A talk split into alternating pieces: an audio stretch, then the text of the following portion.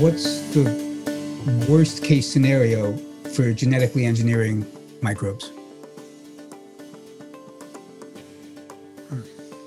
Well, I can give two or three examples um, of genetically engineering the microbes or the vi- viruses. You know, first is the pandemic. I'm not going to discuss the origins of COVID 19 we don't have to to make our point. We can look at H5N1 avian flu.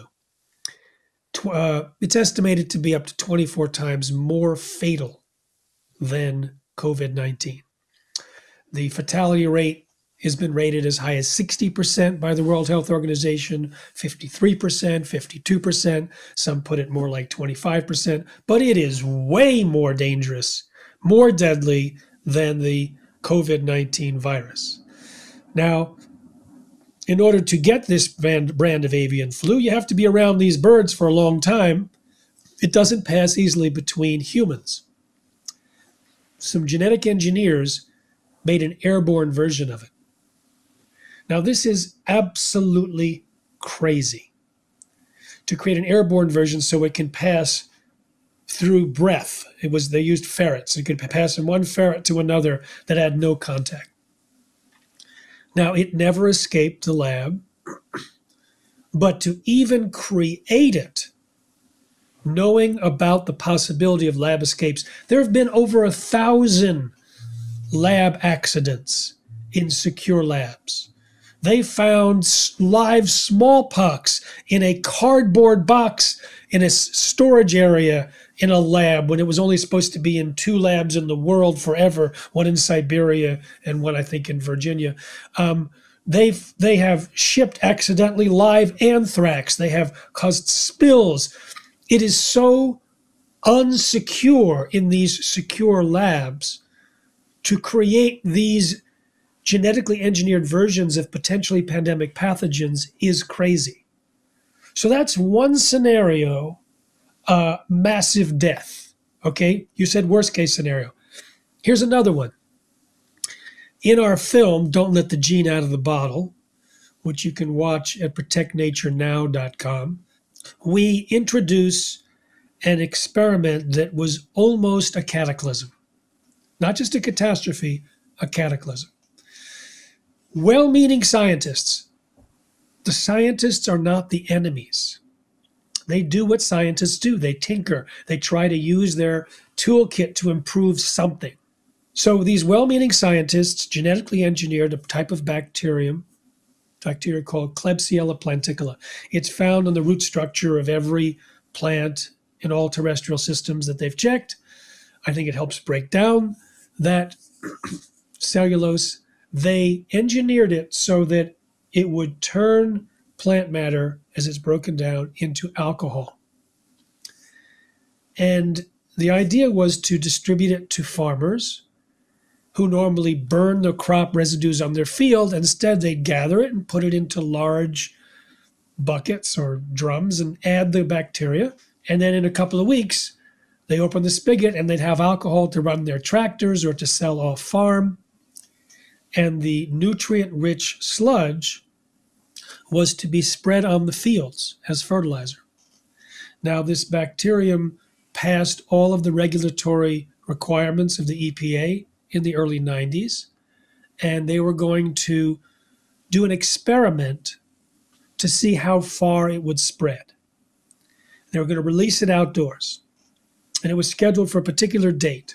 Two weeks before that date, a graduate student, uh, Oregon State University, I believe, PhD student who was doing research on the genetically engineered microbe, not because it was required, not because the developers asked it. He asked them to do research because he needed to do something for his PhD research. So he took that nutrient rich sludge, mixed it with soil, put it in a tray, and planted wheat seeds compared to controls. Came into his lab, all of the wheat seeds on the nutrient rich sludge were slime. They had all died. He first thought he had made a mistake. It turns out that the bacteria in the nutrient rich sludge was still active and it turned the roots and then the plants to alcohol, killing it. His advisor, Elaine Ingham, brought this information to the world, told the UN about it, because the if it were to spread and displace its non-GMO counterpart, it would be destroying the root systems everywhere it went. And how far would it go? She was told by people at the EPA that they had conducted a secret experiment, which they disavow knowledge of to this day, where they actually released genetically engineered bacteria in a field in Louisiana. And a year later, that had found that it had traveled 11 miles, and then another growing season, then another growing season. Eventually, the EPA stopped testing, but some EPA employees continued to take samples and test for it. And eventually, they found it everywhere on the planet that they tested. So now imagine if the Klebsiella planticola transformed the natural version, which is found everywhere on Earth, to one that kills terrestrial plants. As you'll see in the film, Don't Let the Gene Out of the Bottle at protectnaturenow.com, Elaine Ingham said the natural consequence could be the end of terrestrial plants. This is a cataclysm. There's another version of genetically engineered bacteria, which we'll talk about. You can see it, which could have theoretically changed weather patterns, maybe permanently. And these are just three examples H5N1, Klebsiella planticola, Pseudomonas syringae. These are just three examples that could be have widespread, devastating consequences. So you ask the worst case scenario, I would say massive death and ecosystem collapse. We're talking e- existential threat. It should be it should come to, of no surprise to people that GMOs present an existential threat.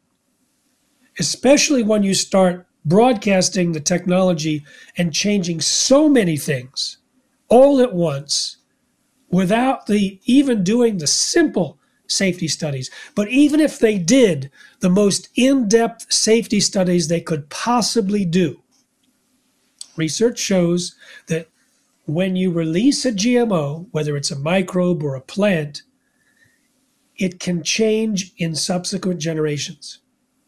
Traits that you've engineered can be switched off. Other problems you never anticipated can appear. It can transfer genetic material to other species. They have a gene drive, which is engineered to pass on to all future generations the trait that you're creating. So they want to wipe out rats on an island, they want to wipe out certain mosquitoes.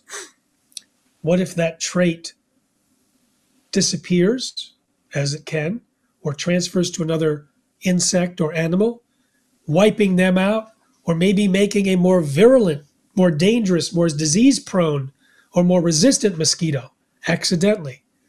So you can pretty much make up any any nightmare scenario that you want and it could be plausible so protecting against genetic engineering the microbiome is essential activity for this generation